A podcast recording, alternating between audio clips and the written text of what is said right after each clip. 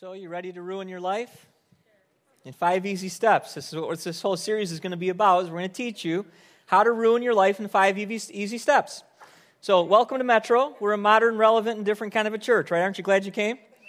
We're going to teach you how to ruin your life. No, seriously, what, what the series is really going to be about, it's going to be about teaching you how not to ruin your life. You knew that, right? That's the play on words. But uh, it's very easy to ruin your life. I don't know if you've, you've noticed this or not, but it's not hard. It is very easy to ruin your life. And so, what we're going to do is we're going to explore some of the easy ways to ruin your life. And so, we're going to unpack this together in this brand new series we're starting today. If you don't know me, my name is Greg. I'm one of the teaching pastors here at Metro, and we're so glad that you came today. Um, but this idea of ruining your life, it really is easy. And if you've been around long enough, you figured this out. I mean, I, I, knew a couple of guys a few years back. Uh, they had some connections with an airport in the area, and they decided that they wanted to try to better their lives. And so they were tired of just the grind of everyday work. They decided they were going to try to start their own business. And they had some connections at an airport.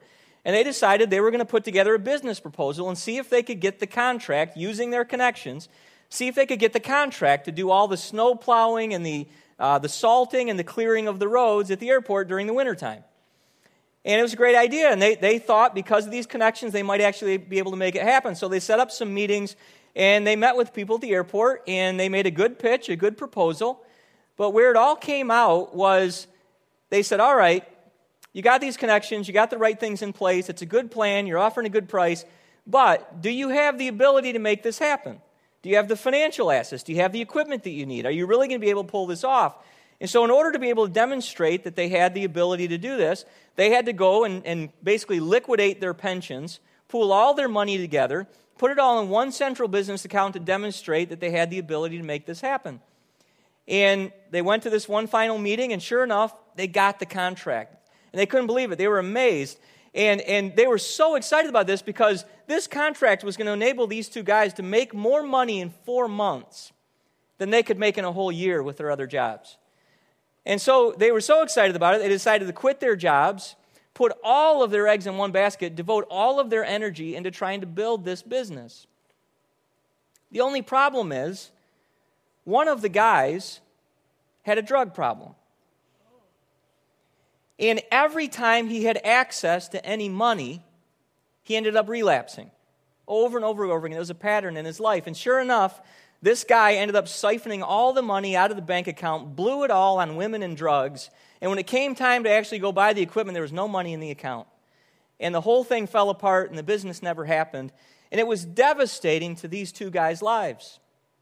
The first guy, I mean, again, they, they quit their jobs. Now they were unemployed. They had no money left. And this guy wasted it all on women and drugs.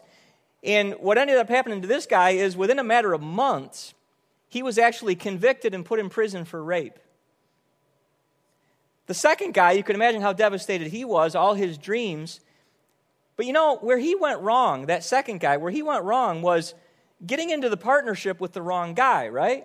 I mean, he knew this guy had a drug problem. He knew he had this habit and recurring pattern in his life. Every time he had money, he started to ruin his life. And yet, for some reason, this guy still went into this partnership, still started this bank account, and gave this guy access to the money. And it was the first in a string of bad decisions where the second guy's life went from bad to worse because he was just devastated by this. And the fallout from it in his own life, as he started drinking heavily, he became an alcoholic, ended up losing his driver's license, and, and ended up where his job was to be the janitor at a local strip club. I mean, this guy just went from a string of bad decisions in his life caused him to become just a man who was broke and broken. And I know this because I watched it happen firsthand. See, this second guy's name was Jim Cahalan. He was my father. It was very difficult to watch my dad systematically just ruin his life. You know, you think about this for a minute, and it gets interesting to try to figure out you know, the impact of a story like that on someone's life. And that's why we're doing this whole series, because here, here's the basic takeaway from my dad's story early in his life is all it takes is one bad decision, one thoughtless moment, one foolish choice to start you on a path that leads to ruin in your life. Now, I'm going to come back to my dad's story a little bit later in the message, but think about the impact that those kind of foolish choices have on a person's life. And so, this series, we're going to talk about ruin your life in five easy steps because it doesn't take long to realize it's easy to ruin your life. Failure is easy, success is hard. And so, what we're going to explore in this series, we're going to explore why it is that so many people's dreams don't come true. Right? We're going to explore why it is that so many seemingly normal and intelligent people they just end up a complete mess. I mean, do you know anybody like this? Seemingly normal, intelligent people, they end up a complete mess relationally, financially, emotionally, spiritually. They just end up ruining their lives. And sometimes it just starts small with some simple bad choice. It starts a process in their life. Now, when you think about what it means to be successful in life, think about this the, the difference between success and failure in life, and what it means to be successful. Right? There are a lot of different opinions on what this means. If you were to try to define success, you get as many different opinions probably as there are people because everybody's definition is a little bit different. The definition of success is a very personal thing. For some people, success is just being happy. If they're happy, they're successful. For other people, it's defined as accomplishing certain goals. they're only a success if they can accomplish these goals they've set for themselves.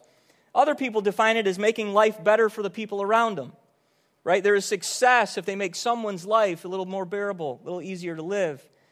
Other people define it in terms of money and possessions, right? If you got a lot of money, you got a lot of possessions, you're successful. But the, the problem I have with most of these definitions of success is they all ignore one of the common denominators of human experience. Something we all have to deal with. Most of these definitions ignore it. And it has nothing to do with taxes, because taxes is one of the things you can't avoid. But there's a second thing you can't avoid, and what is it? You're going to die. Hey, have you ever just had a moment in your life like maybe you were at a funeral or something and you saw somebody in the casket and you just, it dawned on you. Every single person you know is one day going to be in that spot. Everyone, including you, including me. I mean, you look around this room right now, every single person in this room is going to die. It's coming for you. Might be some accident, it might be an illness, might be a heart attack, who knows? Some die young, some die old, some die in between. My grandma turns 92 next month, which is pretty amazing. But look, my grandma, she's starting to break down. My grandma, it's not going to be long. You know, she's healthy today. But look, this is coming for all of us. There's a one to one ratio between those who are born and those who die, and you're all going to make it. Congratulations. Right? Very uplifting and positive, right? But it, this is a serious thing. And so I think any definition of success has to keep this in mind. We're going to stand before God someday. So when you try to define what success means for your life, and you know there's coming a day you're going to stand before God, somehow your definition of success has to include Him. Wouldn't you agree? That if there's a God, we've got to learn how to define a successful life in relationship to Him. Now, I realize that not everybody in the room believes there is a God. And that's one of the things I love about Metro. Some people think that's one of the things they criticize Metro for, is that we welcome in people that are at all different stages of spiritual life. Like, there are people in this room, I guarantee in this room, there are some people who aren't yet sure they even believe there is a God. And we're glad you're here. We welcome you here. This is a great place to come. We say this all the time. This is a great place to come and explore and figure things out and express your doubts and ask your questions. We love that here. We're so glad you're here. But if you're here today and you don't believe in God, I just want to challenge you for a minute. I mean, have you ever considered what it would mean for your life if there is a God and you lived like there wasn't one? I mean, think about this for a minute. You know, most people believe the existence of God is obvious, right? 97.7% of the world believes in a God of some kind. That's a staggering statistic. Atheists tend to be pretty vocal and pretty loud, so you think there are more of them than there really are. They're actually a stark minority. If you look worldwide, only 2.3% of the world population doesn't believe there's a God. And so if you're here today and you don't believe there's a God, how sure are you that 97.7% of the world is wrong and you're right? How sure are you that almost everybody in this room is wrong. And you're right.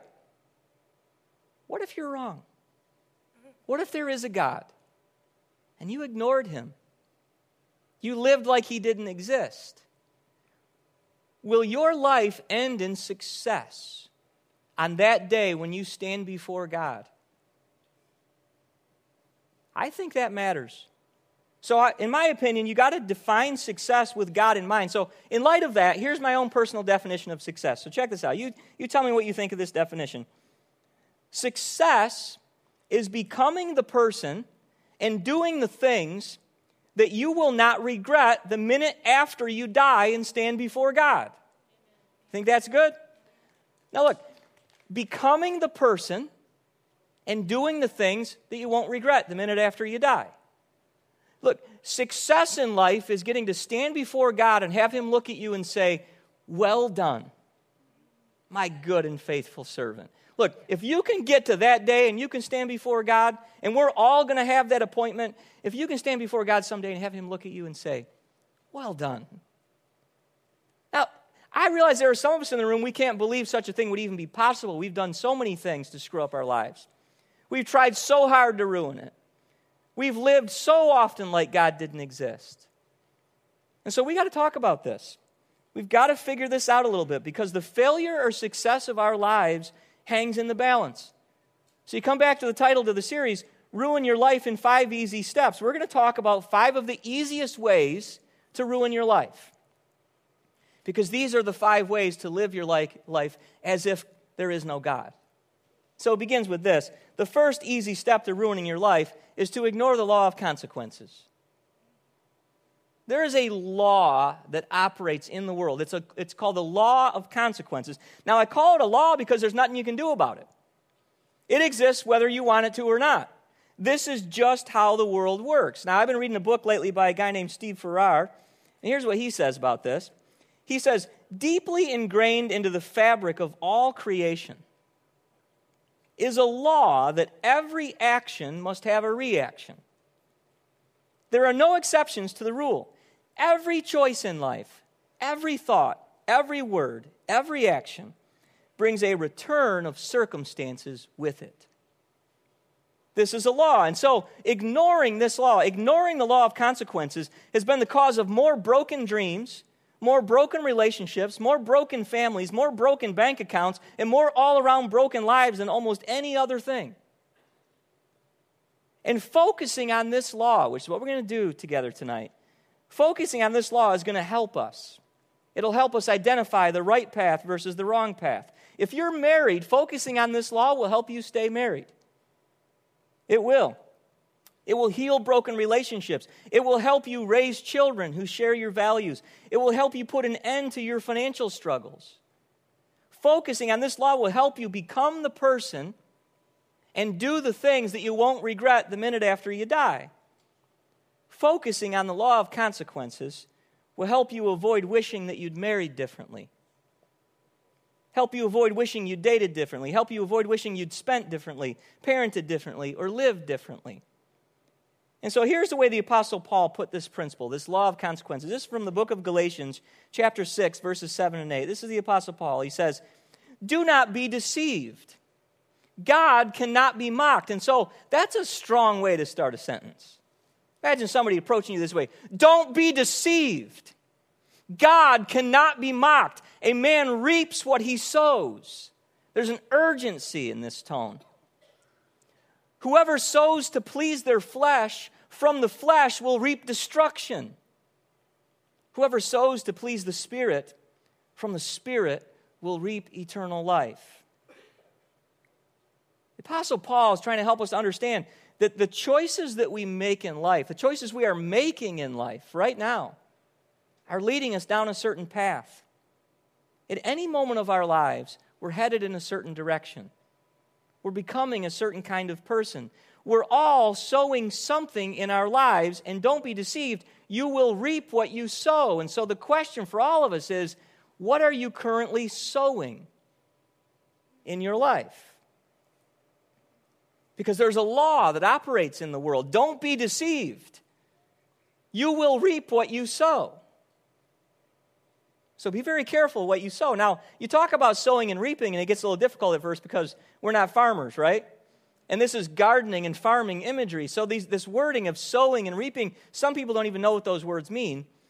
The, the idea of sowing, think of a gardener or a, or a farmer taking seed and scattering it all over everywhere on the ground. This is what it means to sow it's to sow the seed. And when you reap, you harvest what you sowed. So here's the way it works for a farmer if you sow tomatoes, what do you get? Tomatoes, right? You don't, if you sow tomatoes, you don't get peaches. It doesn't work that way. You reap what you sow. This is the image. It's such a simple, profound image, but this is the way it works. You don't harvest strawberries if you plant, plant tomatoes. You reap what you sow. And the same thing is true in life. And this is the point that Paul's trying to make. You don't reap financial stability if you sow reckless spending. Right? It doesn't work that way. And, and, what, something I'm learning in my own life is you don't reap a healthy marriage if you, if you sow selfishness and pride in your home. Now, I tell you, I'm learning this in my own life because these are things you got to learn. It matters how you talk to your wife. It matters. Look, you are becoming a certain kind of person. Your marriage is becoming a certain kind of marriage. You will not reap a healthy marriage if you sow selfishness and pride. Those casual, off the cuff comments that you don't think matter, they matter. You're starting a direction in your life. You will reap what you sow. Be careful what you sow.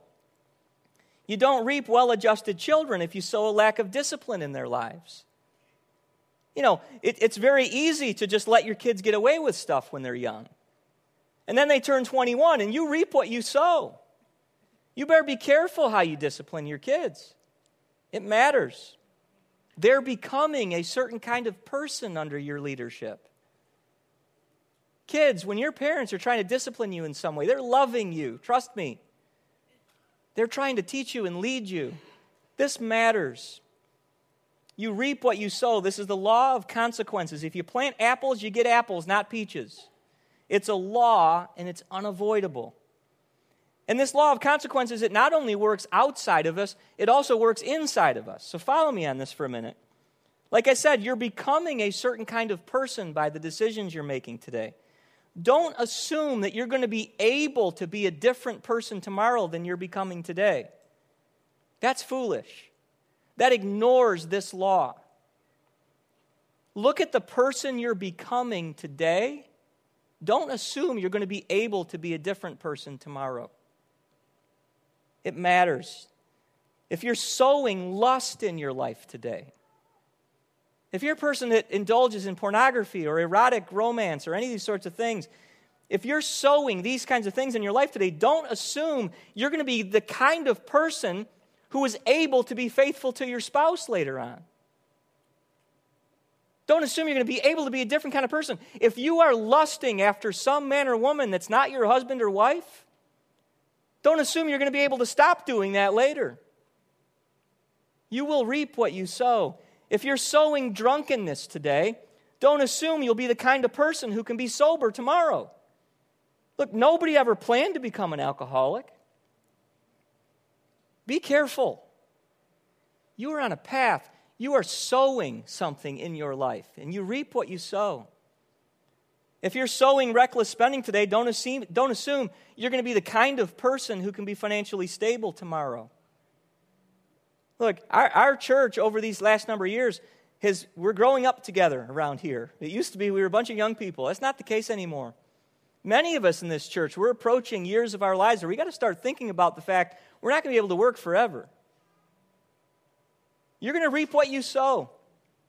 Learn how to be responsible with your spending, it'll matter. You're becoming a certain kind of person. And many of us in this room have learned this lesson the hard way, haven't we? We, we have learned this lesson the hard way how easy it is to ruin your life. Anybody ever had a moment where you, you did a little something that ruined your life a bit, right? Said something, did something, something stupid, something you wish you could do, do over. Many of, of, of us in this room have ruined our own lives, but also many of us have experienced the pain of having somebody else ruin our lives, haven't we?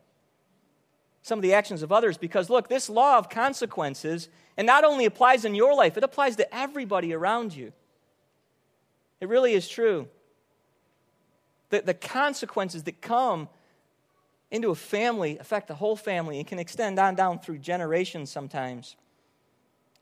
Some of us in this room, we have kids who won't speak to us right now because we ignore the law of consequences. We said something or did something to hurt them. Some of us have been abandoned by our fathers because he ignored the law of consequences and became the kind of person who cheats on his wife and abandons his family. We've experienced the pain of this. Some of us are barely scraping by financially because we ignored the law of consequences and didn't plan for our futures. We're reaping what we've sown, or we're experiencing the effects of what somebody else has sown in our lives. The law of consequences, it's unavoidable. So I don't think I really have to convince you of this any further. This is real life. You reap what you sow. And when you look into the Bible, there's a story in the Bible that's very dramatic in this. There's a guy in the Bible named King Saul. And we're going to spend the rest of our time together looking at King Saul's story a little bit. King Saul was the first king of Israel. Like, he was anointed by God, chosen by God, anointed by the prophet Samuel to be the first king of Israel. Like this guy had it going on. He was in charge of everything. He was God's chosen man. But what we're going to find is that King Saul ignored the law of consequences. And he ruined his life. And he's not all that different from you and me. Because the reasons he ruined his life are the same things we deal with day in, day out. I think we're going to find ourselves in this story a little bit. So let's pick it up. 1 Samuel chapter 15, starting in verse 1. Samuel said to Saul, I am the one the Lord sent to anoint you king over his people Israel. So listen now to the message from the Lord. This is what the Lord Almighty says I will punish the Amalekites for what they did to Israel when they waylaid them as they came up from Egypt. Now go, attack the Amalekites, and totally destroy all that belongs to them. Do not spare them. Put to death men and women, children and infants, cattle and sheep, camels and donkeys. And you read this and you're like, whoa, what? I mean, this is brutal, isn't it? And these are some of these stories in the Bible. When you come to them, you're like, wow, is this, is this God even the same God of the New Testament? Like, this is brutal. How do you explain this? Well, look, you got to understand something. The world that they lived in back then was a very different world from we live in today. Very, very different. It was a hostile, brutal, violent world.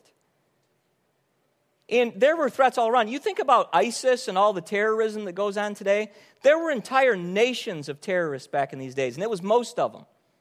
Incredibly violent culture. And the Amalekites, uh, they were basically a whole nation of straight up terrorists.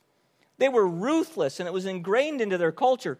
And their very existence was a constant threat to the survival of the people of God. Where all this began is you go back to the Exodus story where Moses was leading the people out of Egypt. And as they're walking through the wilderness, the, the Amalekites, out of nowhere, ambushed them for no reason and started slaughtering all the women and children that were at the back of the procession, basically attacking the weakest part of the Israelite nation and slaughtering them for no good reason. Now, in that day, God enabled Israel to survive and he delivered them from Amalek, but there was a prophecy that was made in the wake of this that God said, There is coming a day when the wickedness of the Amalekites will be wiped from the face of the earth.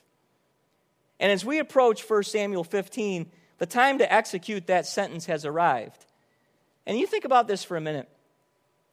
If, if somebody came into your home and was holding an axe in their hand and was ready to slaughter your children, is that the time to sit down and have a chat? Or is that the time to do anything it takes to take the axe out of their hands and deliver your people from danger. This is what goes on in the Old Testament. So you just got to understand this was a father protecting his children, and not only protecting his children, but protecting an entire nation through whom one day the Messiah would come to save the world. And so God has a plan he's working out. He's going to do whatever it takes to protect and preserve his people. This is the same God of the New Testament. It's just that his plan is unfolding. He's protecting and preserving the people through whom Messiah could come to save the world. And sometimes he's got to deal very harshly with people in order to do this. And this is what we see. And so this command comes to Saul to go and, and, and attack Amalek. And he does it. So Saul takes this on and he goes, he takes the army, and he totally destroys the Amalekites. But verse 9 is the problem. I want you to see this. Look at verse 9 of 1 Samuel 15. But Saul and the army spared Agag the king and the best of the sheep and cattle, the fat calves and lambs, everything that was good. These they were unwilling to destroy completely. Now, don't miss that language. God had told them to destroy everything. And look what they're doing.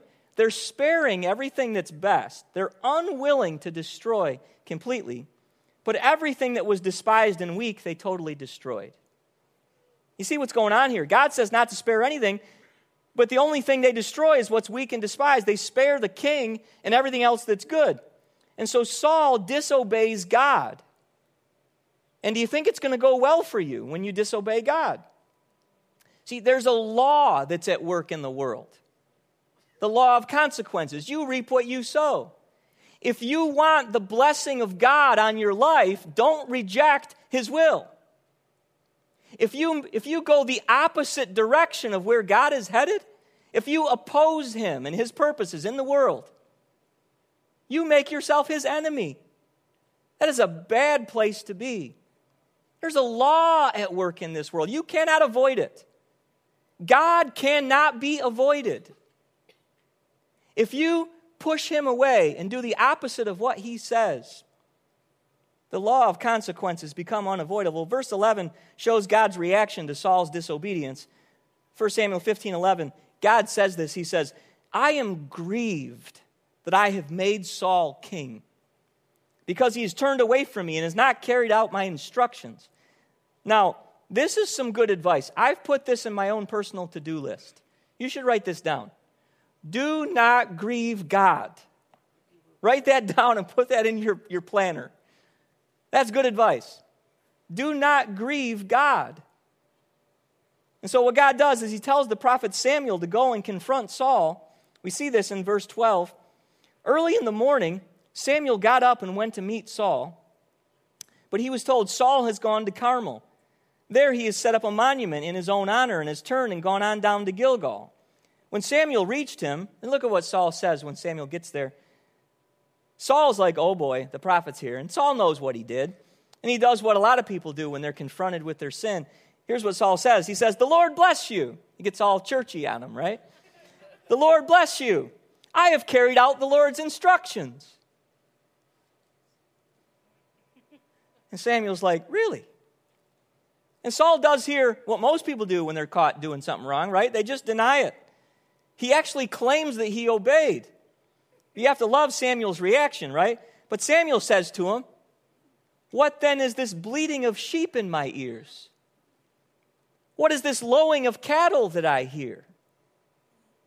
See, if you think you can get away with half hearted obedience to God and incomplete obedience, think again. You can't fool God. There's no fooling him. You must deal with him. You disobey him, it's not going to go well for you. Saul, of course, now he knows he's caught because there's bleating sheep and lowing cattle, right? So what's he going to say? There they are. He tries to blame it on the people, and I'm sure you've done this a time or two, right? Well, it's not my fault, it's, it's these guys' fault. Saul answers, he says, Well, the, the soldiers brought them from the Amalekites. Then he tries to give justification for it. He says, They spared the best of the sheep and cattle to sacrifice to the Lord your God. But we totally destroyed the rest. Right? This is like the guy who cheats on his taxes and says, Well, but I'm going to give a bigger offering to the church. Right? That's kind of what this is. I mean, he's, he's trying to make a justification for it. Right? He tries to claim they disobeyed God with good intentions so they could worship God with the best of the sheep and cattle. And we do this all the time. We try to justify what we do, right? We have sex outside of marriage and our excuses, but, but we love each other. God's a God of love. And we ignore the fact that He says, do not have sex outside of marriage. Oh, but we love each other. Right? We cheat on our taxes, like I said, and we, we say, well, well, the government's wasteful and irresponsible. I, I want to give more money to the church. And this is basically what, what Saul says. But nothing Saul says will work. He's disobeyed the commandment of the Lord, And Samuel's response to him is chilling in verse 26. Here's what he says He says, You have rejected the word of the Lord, and the Lord has rejected you as king over Israel. Because of Saul's disobedience to God, his lack of repentance and sorrow over it, God is going to reject him and take the kingdom away from him. Saul just ruined his life. And there's no recovering from this. This was not the first time Saul had done this. You read through Saul's entire story. This was a habit in Saul's life. He had become a certain kind of person. The law of consequences had made Saul a certain kind of person. The kind of person who, when God says to do one thing, he thinks it's okay to do another. He's ruined his life. And the question is why? You ever, you ever do something stupid and you just, you're like, why, why did I do that? I mean, it ruined my life. Was it worth it? Right? Why, why does Saul do this? Does he really think he's going to get away with this? Does he really think that he can disobey the word of God and still have the blessing of God on his life? I mean, I, I work with the college ministry here at Metro, and I deal with young people all the time, college students, right? And all of them, they want the blessing of God on their life, right? Yet they don't want to stop having sex with their boyfriend or their girlfriend. Right? They want God to bless their marriage one day. And yet they're basically, to put it bluntly, they're flipping God off. They're having sex anyway when He says not to. And somehow they think God's still going to bless their life, bless their marriage. Look, it's crazy. It's just a total denial, a total ignoring of this law. Do you really think you can disobey the word of God and still have his blessing on your life? Think again. And I see three reasons. So I, when I look at Saul's life, I see three reasons that jump out at me why he ignored the law of consequences in his life and ruined his life. And I think these are the same three reasons we do it. They're the same three reasons I've done it at times in my life, same three reasons I think that you've done it. Why is it that we don't do what God says? I mean, do we really think we know better than Him? Do we really think it's going to work out better for us? Are we that crazy? I mean, why? Why do we ever disobey God? What are the reasons? So, we're going to get into the psyche of Saul a little bit here, and I think in the process, we're going to get a little bit into our own psyche. And so, here's the three reasons. I think that the first thing I see is we ignore the law of consequences because of people. Sometimes people are the problem. 1 Samuel 15 24. Then Saul said to Samuel, I was afraid of the people, so I gave in to them. Do you see what's happening here? So, why does Saul disobey God? Because he cares more about what people think than about what God thinks. And isn't this true of us? Isn't it true that, that far too often we care more about what other people think than about what God thinks? So, we're willing to tell a lie so that we won't get the consequences from people of telling the truth. And yet we, we forget the fact there's a God. Why do you care more about the consequences you'll get from people than the consequences you'll get from God? How crazy are we? But for some reason, we care more about what people think than about what God thinks. The desire to please people is one of the biggest reasons we disobey God. We're afraid that if we obey God, it might cost us some of our friends. Maybe the boy or girl we like won't be interested in us, right? Maybe it'll cost us our job. Maybe people will make fun of us or persecute us in some way. And so we're afraid. We fear people more than we fear God. We value the opinions of people more than we value the opinion of God. And, and Jesus looked at this problem that he sees in us. We've all dealt with it. These times in our lives where we, we ignored the consequences that come from God and cared more about the consequences that come from people. And Jesus looks at this tendency of ours and he's very direct with it. Look at what he says in Luke chapter 12. This is Jesus talking. He says, I tell you, my friends, do not be afraid of those who kill the body and after that can do no more. He's like, What's the worst they could do to you? Kill you? Big deal. He says, I'll show you whom you should fear. Fear him who, after your body has been killed, has authority to throw you into hell. Yes, I tell you, fear him. Look, we don't like to talk about hell. Jesus talked about it a lot, more than anybody else in the whole Bible. There is a God. You do not want to oppose him. He is a just and a righteous God. That would be terrifying if he didn't love you and want to save you. But he will not force himself on you. He's a gentleman. He gives you a choice. You can choose to embrace him and trust him, or you can choose to reject him. But it will not go well for you if you reject him. There's a law of consequences that comes into place. And the only appropriate response to Jesus when he says, I'll tell you who to fear, fear him who after your body's killed can throw you into hell. And, and the only appropriate response is, Yes, sir, Jesus, sir. Isn't that right? We need a little good dose of, Yes, sir, Jesus, sir, to come back into our lives. An appropriate fear of God. The kind of fear that you have when you know someone loves you but you also know has the power to destroy you if you become his enemy.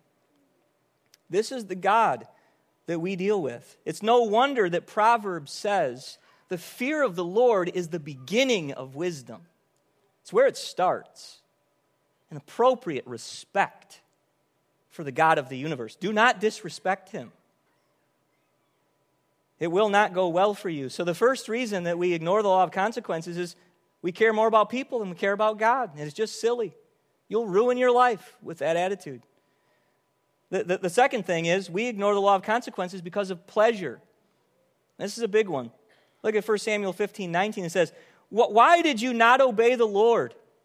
Why did you pounce on the plunder and do evil in the eyes of the Lord? That word pounce is a very strong word. It's like what a dog does when he, when he pounces like a hungry dog ready to fill its belly, you know?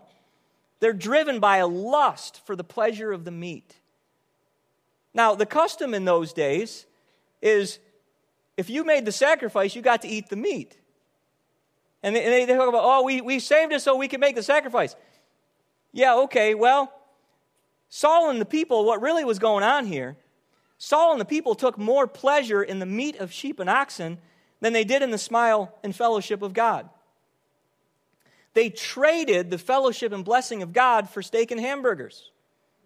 I mean, that's really what's going on here. This is, and this is what we all do every time we sin, and, and we need to come to grips with this. Stop making excuses for our sin. Call it what it is. When you sin against God, you are trading Him for something else. You are preferring something else over His blessing and fellowship in your life finding more pleasure in it. Sin is the dark exchange where we trade God for something else, and it's been going on from the beginning. We've all done it. Adam and Eve started it. They traded God for a piece of fruit. How, how crazy is that? And so, what is it for you? What, what pleasure are you trading God for? What do you enjoy more than God? Are you trading God for pornography? Are you trading God for sex outside of marriage? Are you trading God for drugs or alcohol? Are you trading God for the gluttony of food? Trading God for sports or entertainment? Are you trading God for 50 shades of Grey? Did he just say that? I did just say that. No, listen. Listen. It is striking and shocking and troubling to me how many people who call themselves Christians are indulging in this filth.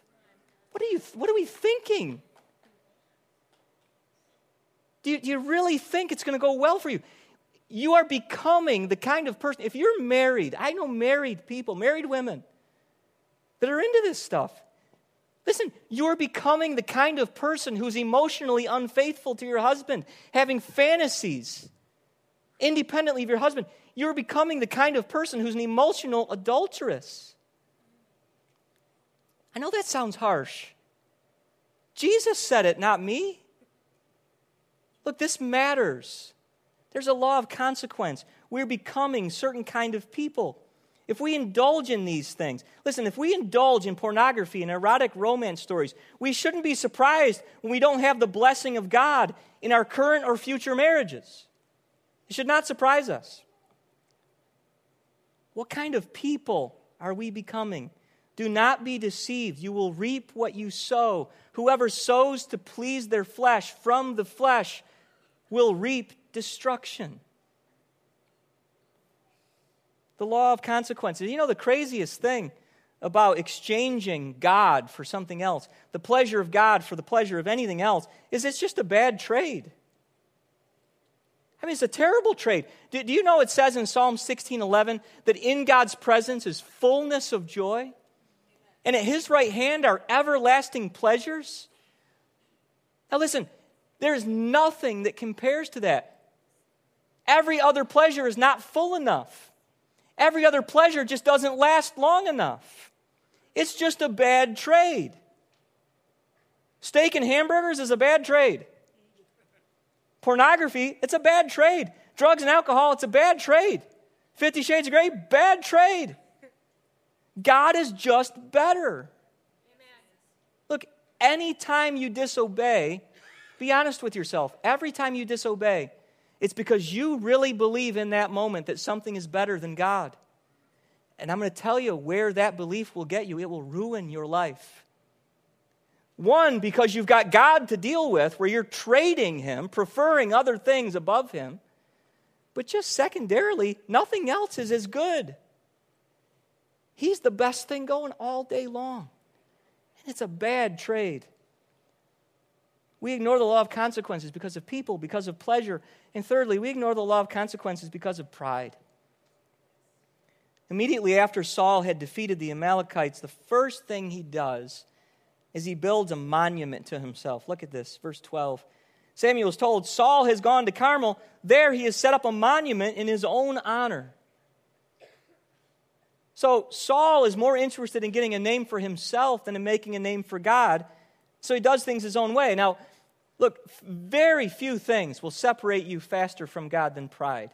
In fact, you might make the argument this is the root sin behind all other sin. This is what gets you to actually believe that somehow your way is better than his. That you actually might be better off if you disobey him. It comes from this thing called pride, but the scripture says that God opposes the proud.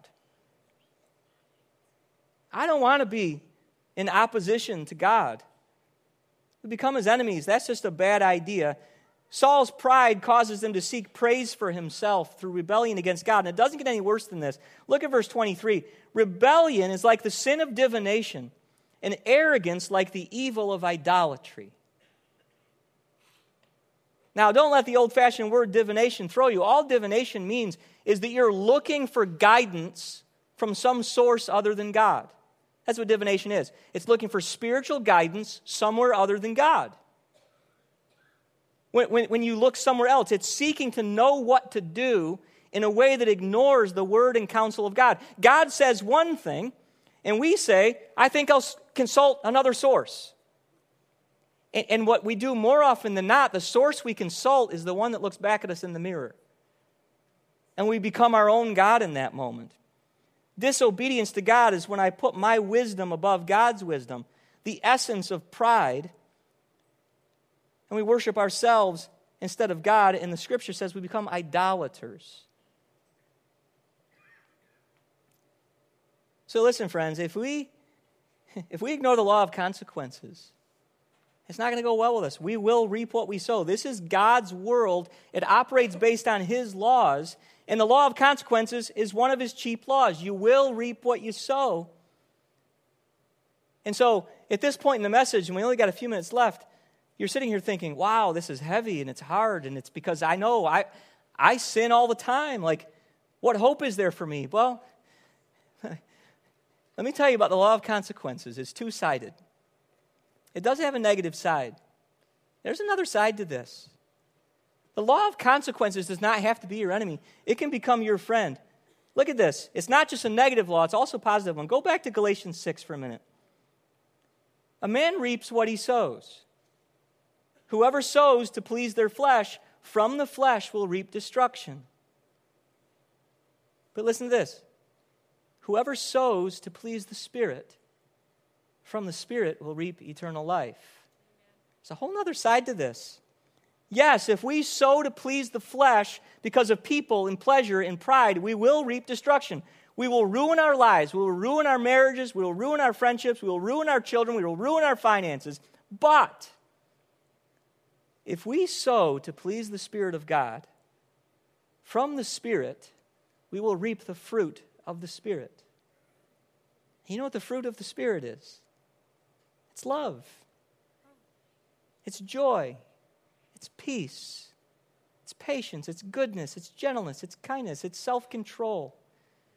Right? If you sow to the Spirit, you will reap from the Spirit eternal life and love and joy and peace. And let me tell you something. Because of God's grace to us, because of what Jesus came into the world to do by dying on a cross for our sins, the fruit of our lives, the direction of our lives, what we're sowing and reaping in our lives can literally change in a moment. And all it takes is faith. Put your faith in Jesus and trust Him, and the whole direction of your life can change. Go back to my dad's story for a minute. Because working as the janitor of a strip club was not the end of my dad's story. Being an alcoholic who'd ruined his life was not the end of my dad's story. See, one day when my dad was walking home from work from the strip club where he worked, he's walking because he didn't have a driver's license. He's walking home from work, and out in the, he walks by a church. And out in the yard of the church, there are some there's a guy out there working in the yard and he's just planting some flowers and tending to the yard outside the church as my dad walks by he strikes up a conversation with my dad he talks to him, he shares Jesus with him, invites him to church. The next Sunday, my dad goes to church. Hears the gospel of Jesus Christ, preached with power and passion. Puts his faith in Jesus and dramatically was converted. And from that day forward, his life dramatically changed. He became a completely different person. Let me tell you what happened to my dad. He, he quit his job at the strip club. He went back to school, got a real estate license, started working a real job, put some money together, started a nonprofit organization called the Lighthouse Fund, whose mission it was to help troubled women. And many of the women he helped were the very same ones he worked with in the strip club. Wow. Listen, let me tell you something. My dad's conversion to Christ was dramatic. He had sowed to the flesh and had reaped destruction. But when he put his faith in Jesus, the law of consequences in my dad's life got flipped on its head. As he started sowing in his life to the Spirit and started reaping the fruit of the Spirit. And let me tell you where I fit into this story. I stand on the stage today as fruit that was reaped. Listen, my journey to Christ, the depth of my love for Christ, has a lot to do with what I saw him do in my dad's life. Taking a broken man and completely raising him from the dead and restoring him to a life of purpose and meaning and he was 44 years old when he came to Christ. So listen, there's hope for you. It, it's never too late. I don't care what you've done. I don't care how many mistakes you've made. I don't care how far you've fallen. I don't care how hard you've tried to ruin your life. There is a power in the law of consequences that when you put your faith in Jesus and you start sowing to the Spirit based on that faith, God doesn't ask you to earn anything from Him. You don't have to work for it, you don't have to deserve it. All you have to do is trust Him. And when you do, you just start doing what He says. And your whole life changes. Everything changes for you. So we've got to get this. There's a law at work in the world. You will reap what you sow. Many of us are living the pain of that today. Look, I've made my fair share of mistakes in life. I have tried real hard at times to ruin my own life. But when you come to Jesus and you put your faith in Him, He will restore you. And when you stand before God one day, the only thing He's going to look for is faith. He's going to want to know did you trust me? When I told you what to do, did you trust me? And you can become, from this day forward, if not before, you can become the kind of person who does the things that you will not regret the minute after you die and stand before God. And it is not too late for you to stand before Him one day and have Him look at you and say, Well done, well done. I can't wait to go to heaven one day and be with my dad again. I can't wait to hear the same thing my dad got to hear and to talk about what God had done. I want that to be the story of my life. I want that to be my legacy. Don't you? Don't you want this for your life? Don't you want to be successful in life, which means becoming the kind of person and doing the things that you will not regret the minute after you die and stand before God and hear Him say, Well done. Let's do this together. Amen. Let's stand to our feet together and we'll close in prayer. Heavenly Father, thank you for your word. Thank you for your promises. Thank you for your warnings. Even the warnings are love to us. God, help us to heed the warnings. Help us to look to you and see you as the best of all possible options because that's what you are. You are the path of life. You are fullness of joy. You are everlasting pleasure. Nothing compares to you, God. Help us to get this straight. Help us to put our faith in you and trust you. You've demonstrated your love for us that while, while we were still sinners, Christ died for us. Greater love has no one than this. How can we possibly turn from you to anything else? Be the treasure of our lives, God. Help us to trust you, obey you, live for you, to sow to the Spirit of God and reap the fruit of eternal life by faith and faith alone. Thank you, Jesus, for what you're going to do. I pray you would do it for all of us. For the glory of your name. Amen. Amen.